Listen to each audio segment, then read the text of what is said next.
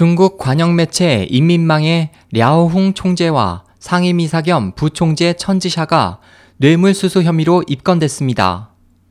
중국 재신망과 남방주말 등 현지 언론은 중국 최고 검찰원이 지난달 28일 홈페이지에 게재한 내용을 인용해 이같이 전하고 현재 수사가 진행되고 있어 자세한 경위는 아직 밝혀지지 않았다고 보도했습니다.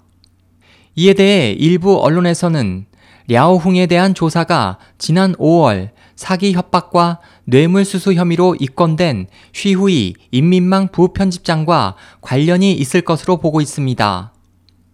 이들의 입건 소식이 보도되자 이날 주식시장에서는 인민망에 대한 거래가 일시 중지되기도 했습니다. 1997년에 설립한 인민망은 중공기관지 인민일보 산하 공식 사이트입니다. SOH 희망지성 국제방송 홍승일이었습니다.